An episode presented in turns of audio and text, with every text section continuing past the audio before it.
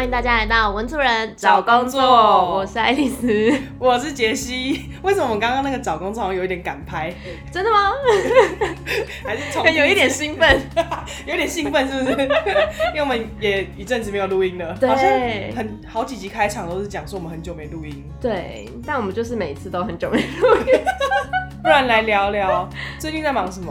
反正你也知道，就 Q 四，Q 四嗯就是一个很可怕，就是你要收尾上一次今年度一些可怕的事情，然后要开启明年度的事情。然后我老板一直跟我说，哎、差不多可以开始想明年要开发哪一些客户喽。我心里想说，OK，忙到爆，我真的没有办法。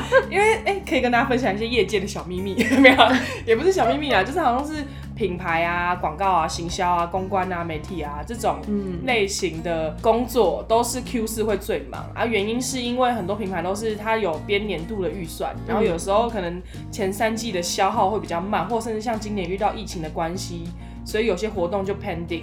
然后到年底的时候需要把年度预算消耗掉，于是年底就会大花钱、大傻逼一波。那大傻逼呢，我们这些就是从业人员 就会很痛苦。非常辛苦。哎呀，而且他们大傻逼也没有跟你说，就是哦，我立刻拿给你一百万给你花，没有，你要先写一个提案给他，他再跑一下内部流程，然后跑完可能都快两个月，然后突然跟你说年底要做完哟。我想说 OK，谢谢，一百万，请你在十天内做完，你就觉得谢谢。前三季可能一百万可以做两个月，对然后现在就是十天要做完那个大的专案，你就会觉得疯掉。所以大家的网络用语才会说，阿贝 Q 四了。真的会出事。对，那比较特别的事情是我们今天是要录第三十集，然后依照我们往常的惯例我们会没有来宾，是这样，因为每十集我们两个会有一些小小的特别企划。对对对，那这次的特别企划其实是从我们上个月跟呃前同事们一起去露营所发想出来、延伸出来的想法。现在大家已经在想说啥？谁要跟前同事去露营？你们疯了是不是？一定很尴尬。就没想到，其实我们前同事非常的紧密吧？我觉得对，我们是哎、已经离职多久？一年半了，两年多。了。但我们到今天现在就是每两个礼拜不见面就会说，哎、好久不见 哎、我们很常，假如说遇到呃，不管是展览啊，或者是有一些比较特别有趣的活动，就会在那个前同事的群组里面互相分享，然后就不小心就揪团了这样。对，而且你讲这样，大家好像以为就是大家只有揪团，没有没有，我们平常会讲干话。就 每天一起各自抱怨各自的工作。对，然后一打开就说，哦，今天发生什么事？这样，就是我们的关系是好到这个程度的。对，然后所以这一集想要跟大家聊聊，就是我们在职场上遇到的那些人，有像是我们刚刚跟大家分享，就是所谓职场有没有真友谊这件事情，然后还有我们觉得比较是 role model 类型，是偶像崇拜类型的人，以及呃认识之后比较会大改观，然后最后一段可能会谈到。就是极度不欣赏的臭 bitch，要的吧？毕竟职场真的会有一些类型对。嗯，那我们就先从就是友谊这段做一些延续好了。好，其实友谊这件事情，像刚刚大家有提到说，我们对前同事那一群是真的感情很好，我们就常常都会腻在一起。但对于爱丽丝自己来说，其实我好像每一个职场都有交到一些朋友，嗯，对，所以对我来说，我其实觉得职场有真友谊。那你觉得职场的真友谊是建立在你们在工作上面的默契吗？我觉得不是，那你觉得？应该说，因为他们其实也都是离职后嘛，所以我自己觉得我好像会去倾向找一些，例如他本来就是善良的人，就是他其实没有太多、对我没有太多目的，然后他可能我会尽量去定义每一个人他存在的意义，例如可能某一个人他就是一个比较前辈，然后他其实就很愿意跟我分享，那我觉得把他当好朋友，嗯然后可能就真的就是两三个月，甚至可能半年、一年才见面一次这样。然后见面可能不就是闲聊，然后我就觉得啊，还是有很多吸收从他的身上。嗯，职场有没有真友谊？对我来说比较像是你自己要去筛选，然后想看看你对于这个人的定义到底要到哪。嗯就当然不会是可能像我们真的跟前同事这样子的关系这么紧密，但他对我来说还是一个真友谊。只要他没有特别想要从我身上拿到什么或太恶意，对我来说他就会是一个真友谊。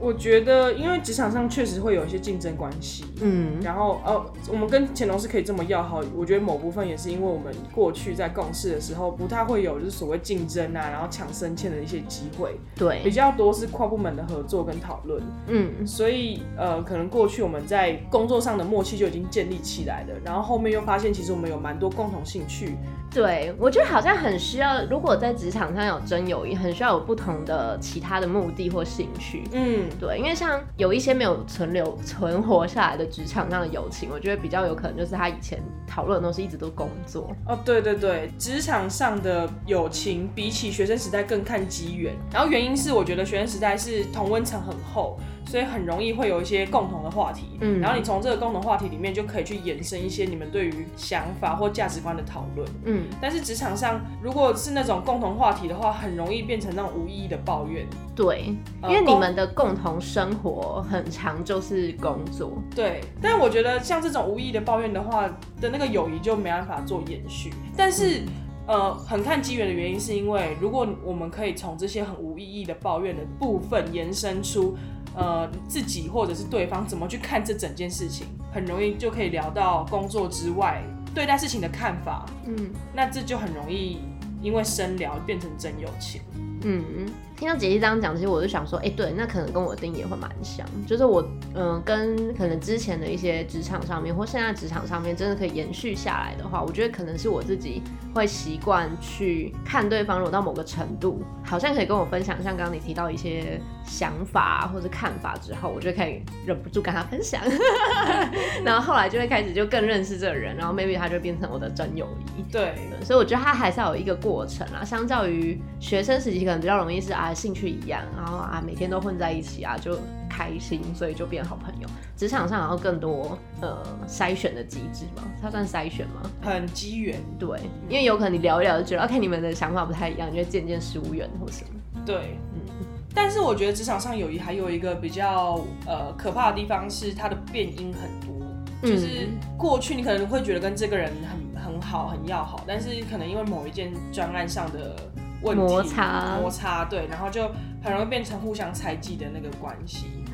好可怕。如果这件事情又没有建立在友谊上的话，那个猜忌会更深，所以我觉得很难拿捏啦。就是我觉得可能要保持友好是必要的，嗯，但是能不能真的变成是友情，就是大家也不要太走心，觉得你要一定要跟职场上的人变成朋友。对，因为我觉得大部分的人其实反而没有想要在职场上面交朋友吧。啊，刚出社会可能比较会，嗯我觉得后面的，特别是因为自己工作上遇到一些比较年长，可能三四十以上的人，他们其实真的在工作上面就我自己觉得比较没有那么认真想要交朋友。可是当然有机缘，就是你可能跟他相处，然后聊到某一些事情之后，你渐渐会变好朋友。嗯，可是，在初期，我觉得他们的那个距离感是更重的也有可能是三四十岁，有可能就自己有家庭，啊。所以对，他没办法花那么多心思在跟你们在那边上，或者是在工作上的情感交流上。对，我觉得好像有差。对，因为你知道刚出社会就很容易下班喝一杯啊。你知道三四十岁如果成家之后，就下班就是回家顾小孩。对，嗯，哎、可是我真的有遇过那种，就是三四十岁，可能是特别四十几，他们都会有一种就是在职场上受过伤的感觉。就你一开始 maybe 跟他讲一些什么，他会觉得你是有目的，哦，嗯，然后我都有点想说，啊，以后我会不会也这样？我觉得很难呢。对，要就持续保持对人的希望。嗯，我难得可以聊这么负面，对啊，好，不然我们就来聊到就是下一个部分。比较正向的。对对对，你觉得你在工作上有 role model 吗？我一开始就是我们列了这个选项的时候，我有点小惭愧，我就想说，天啊，我好像真的不是一个特别会在职场上面找 role model 的人。对，但我后来想一想，我觉得好像是应该说，我不会特别把某一个人列为 role model，但是我会去学习我在职场上遇到的每一个人的我欣赏的特质。嗯，好的坏的都会有，就是有时候坏的也会想说，OK，我以后不要像他一样 怎样怎样这样。对，然后好的以人为镜。对对对，以人为镜。然后大部分的情况下，可能是就觉得学呃他比较特殊的一块，就我好像没有特别有一个完整的人是我的 role model，但是我很常会，例如今天可能跟一个客户开会，然后他可能突然提了一个问说，就是哎、所以你怎么解读这个数字？然后回去就会认真的想了这件事情，想很久，然后觉得哦，他是一个，就原来他在这件事情上面可以有这个角度去看，然后我觉得哦，那他可能是这块的专家。我后来在例如讨论数位广告，我觉得特别喜欢跟他讨论，所以我比较偏向的是学习呃行为或者是他某一个反应的这种。有，我觉得我刚出社会的时候，因为我不是一个很会立目标的人，嗯，所以我觉得与其立目标，不如立一个偶像，是不是相对简单一点？我觉得啦，那时候那时候的我。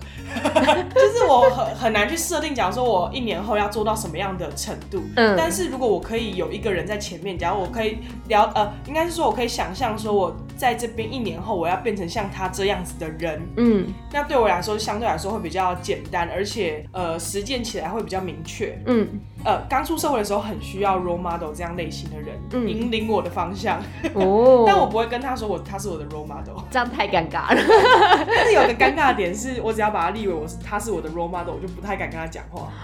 我以为是会有滤镜，哎，是会有滤镜，所以就会有那种偶像崇拜的感觉。天哪，我就很像私生饭。你说要私生到什么程度？你会觉得我跟他讲吗？哦，有可能如果他邀请我的话，没办法像朋友这样子对话，我就会觉得他是我的偶像，我没办法跟他这么呃自然自然的互动。对对对。可是如果你慢很自然互动，你怎么学习他的行为？就是从旁边观察哦，私生饭。所以这也会变成就是你刚刚所说的滤镜。嗯，然后再近一点，就离他再近一点的时候，就会发现就是真的人没有完美的。那你这样的过程要花多少时间可以离他近一点？再靠近一点点。哎，版权问题。是是是。对，所以其实最近就发现，如果把这个目标设定在人身上的话，对我来说会有点太危险。嗯，可是因为毕竟你跟人靠近一点，就会知道没有人是完美的。对对，所以你真的没办法把人当做一个完美的 role model。嗯，但就像爱丽丝讲的，可以从他的不同的面相。去欣赏跟学习这个人。嗯嗯，我刚刚突然听到那个杰西说，因为你出社会的时候会找一个人，可能列为说你一年后、两年后要变成类似这样子的人。我突然发现爱丽丝一直没有这样子的建立，有可能跟我的求职历程有关。因为我那时候刚出社会的时候，我一进的那个职场，所有人都大我大概十几、二十几岁，就是他们的历程好像不是我可以踩到的。就我觉得我好像要爬好久才能变成他们。嗯嗯，然后到第二个，你也知道，我们那时候一去就是不知道为什么就是孩子王，是我们是，我们在每一个部门都是顶尖的人物，想说 why？但我觉得自己走职场五年哦，就这个时间，我其实觉得在职场上面确实，我觉得除了真友谊，相对起来，我觉得 role model 更重要。就是要时刻的去在生活当中，不管真的找一个人去崇拜跟寄托，或者是找一个行为，或时时观察大家做的好的地方，我觉得这还蛮重要的，是自己进步或者是可以跑得更快一个很重要的原因。对，但是但 role model 不能是偶像，对，偶像就会跌落神坛。但 role model 就是你可以一直追随，那这个人也可以呃不同阶段可以变换一下不同的人。我真的觉得杰西在讲到那个 role model 跌入神坛这一段特别有感。爱丽丝听过我很多诉说一些跌落神坛的故事，没错，对我都会跟她分享，就觉得，看这个人怎么是这样？我真的看着他很像谈恋爱，你知道吗？每进一个公他说那个人很赞。什么时候说哦很不错哎，然后跟着他好好学这样，然后还过没多久就 OK，哦，这样跌下来了。会觉得他们某些地方很赞，但是。就不会有偶像的那种，是他是 role model 的某一些特质是 role model，但是他不可以是偶像，他已经不不成为你的偶像，不能定义他为偶像。长大了，长大了，长大了，不好意思。那有什么案例跟大家分享吗？我觉得这可以直接延伸到我们下一题，嗯，就是我们下一个段落会聊的是，呃，对职场上的某些人，对。大改观，大改观，对。我觉得我可以分享一个，就是我们前老板。大家应该不知道我们在哪里工作吧？不知道，不知道。我觉得尤其是老板类型的老板阶级的人，其实很会做社群形象的营造。对，不管是他的粉丝专业啊，他的脸书啊，甚至是他上一些专访节目。那我觉得其实这些东西后面，尤其再加上我现在做媒体，就会知道每一个东西发出去都是有目的的。嗯，如果是跟品牌合作的话，就是当然是要把这个人讲的很棒，然后所以这个人去用这个品牌，这个品牌也很棒，因为他本人没有那么棒，但他必须要很棒，但他必须要很棒，他才能带着大家变棒。应该是说他必须要把自己写的很棒，他才可以说服自己跟说服大家。他不用说服他自己，通常老板都真的觉得自己好棒。哦，好吧，对啊，他只是需要再找更多的信徒。哦，又变邪教，好可怕。对，我觉得尤其你在进那间公司之前，一定会做一些准备，面试的准备，然后你就会搜寻很多跟他相关的资料，然后就会觉得啊，这老板感觉很有才华，很优秀。当你真的进去之后，再离他近一点，就会发现哦，没有那些东西都是社群形象包装出来的，包装出来的。好吧，我其实觉得蛮可怕的。可是因为我自己对我就没有 role model，所以对我来说比较没有这个问题。我觉得应该说，我一直觉得我对职场人没有太多期待。哦，就是我可能会觉得，哦，老板让他合理就要这么棒，如果他不棒，我也不会觉得怎么样。我就觉得 OK，那就是商人这样。所以我好像不会有受伤的过程，就是我就会觉得，哦，嗯，就是商人哎这样。不是受伤，我就是失望这样子。就失望也是种受伤啊，就是对他们没有，我只会觉得，哦，原来 呵这样。对哦，这也是因为就是我们之前听了很多就是所谓成功人士的访谈，就发现呃成功人士很多就是刻意包装出来的。然后我就觉得，那这些人可以被访谈，为什么我们身边的人不行？对，而且可以保证的是，我们身边的访谈节目应该真的很多。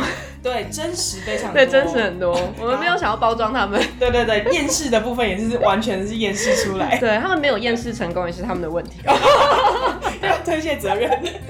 那你呢？你有什么比较正向一点的改观例子吗？对，因为对我来说，就是大改观的人，其实我好像是正向一点的。就是我自己那时候刚进也是前公司。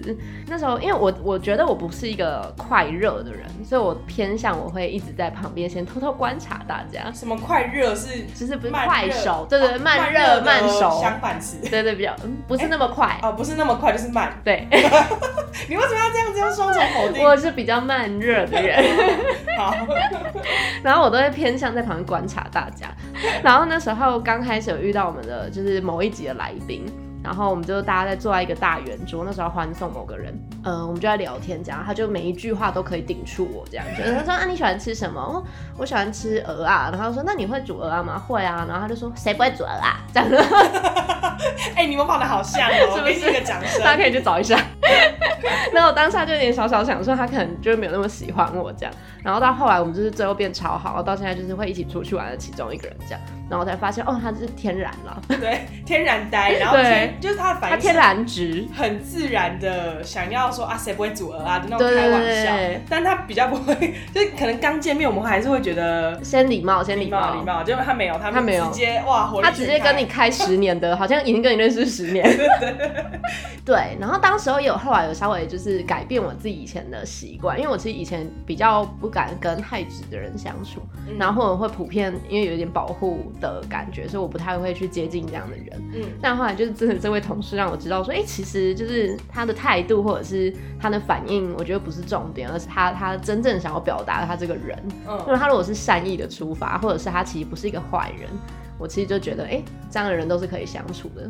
我之前有听过一个理论是在讲什么人的大脑是一个长越大越越会归纳，然后这是为了要帮助我们快速去判断某些事情。嗯，就是你当你遇到类似这样子的人，你要把它归纳在某一个地方；另外一群人，你要把它归纳在另外一群地方，然后这样就可以快速的知道要怎么跟这群人相处，或该怎么做事。嗯，所以。他说：“人的脑啊，就是长越大，其实不是连接越多，是有些地方是要需要切断的。你不能去想这么多，你要直接快速的归纳，才可以快速的去做到某些事情，然后去避掉机会成本比较高的那些地方。嗯，可是这也会造成我们在认识人的部分，我们太会预设立场。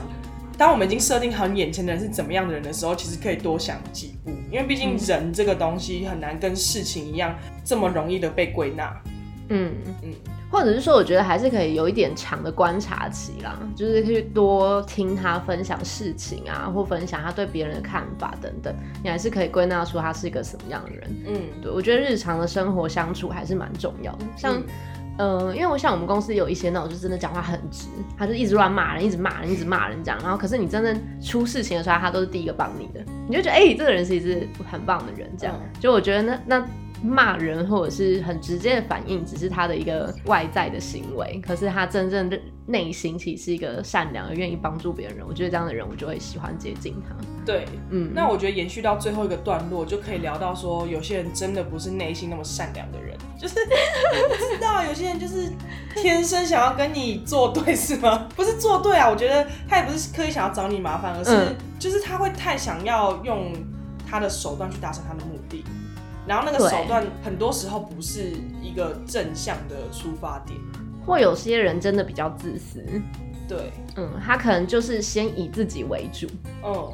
但这件事情你也不能说他错，因为如果站在他的立场，你会觉得 但我我自己，所以我自己的判断是我可以接受大家自私，因为那件事情很合理。可是如果有的人的自私是会踩着别人上去，我就会觉得不好。假如今天有一件事情大家都不想做，他可以就是我也不要做这样，我觉得这样还好，就是一般常人。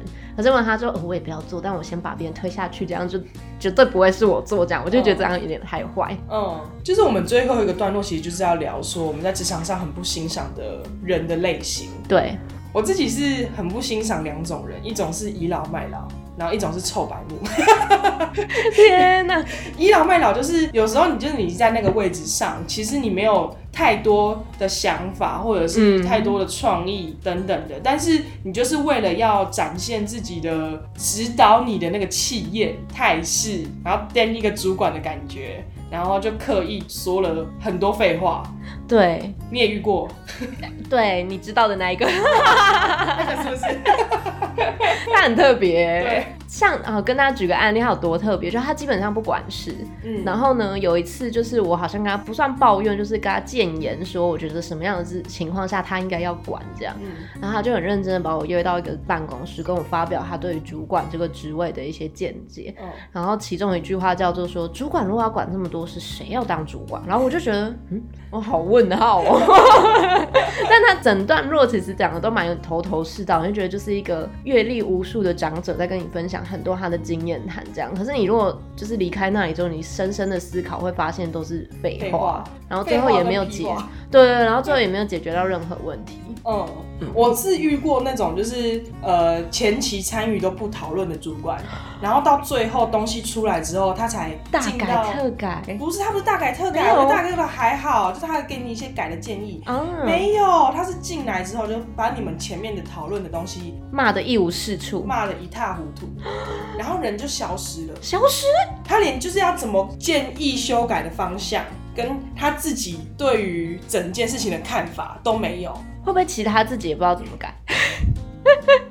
其实他就是来开一场大玩笑，但他竟然骂一骂之后，他也不知道怎么改。所以我的不欣赏的点就是，他就只是倚老卖老，他只是想要展现出我比你强，我可以批评你的东西嗯的那种感觉。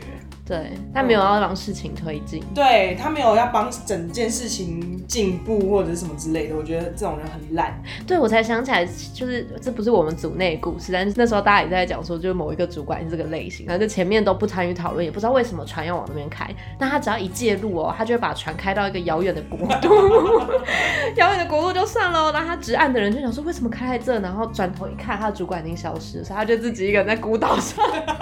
对，然后他主管就说你原本的路已经烂透了，但他也不知道为什么他现在在这里，他也不知道怎么开回去。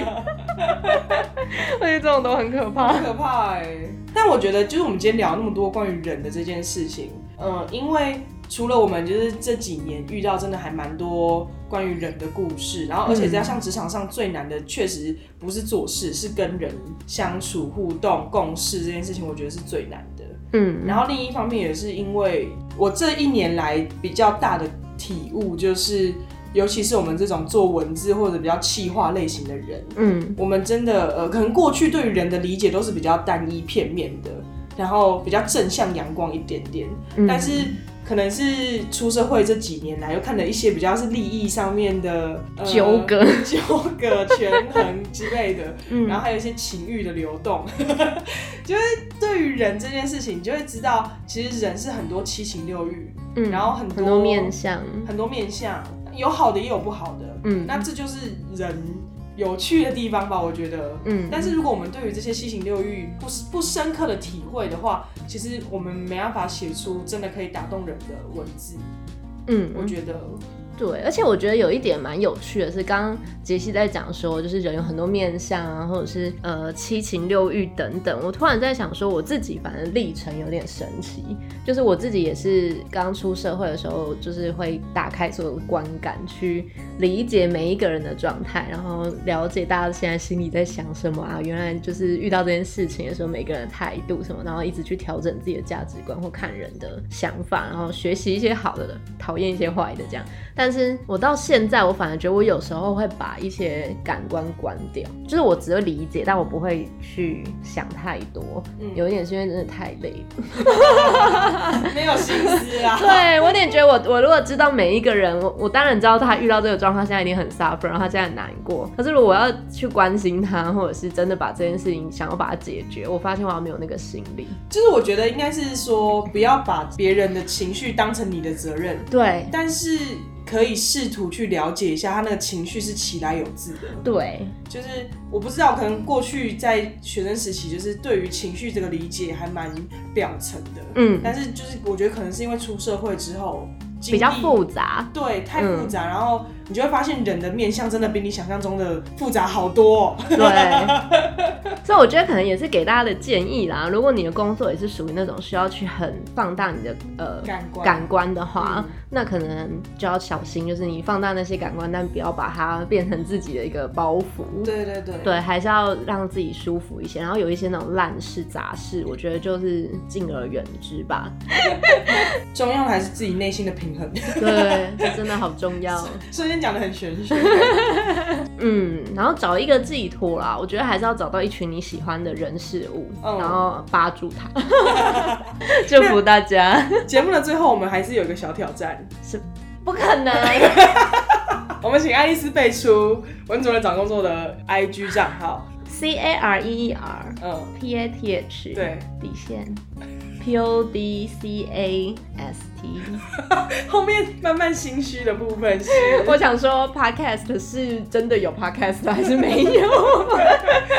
呃，那我们三十集差不多就在这边告一段落，因为我们后续还是会继续做一些访谈。那如果对于这些工作上面的东西是有兴趣的，也可以去追踪我们的 IG。没错，也希望大家也可以跟我们多互动喽。Yeah，那我们文作人找工作就下回见，拜拜。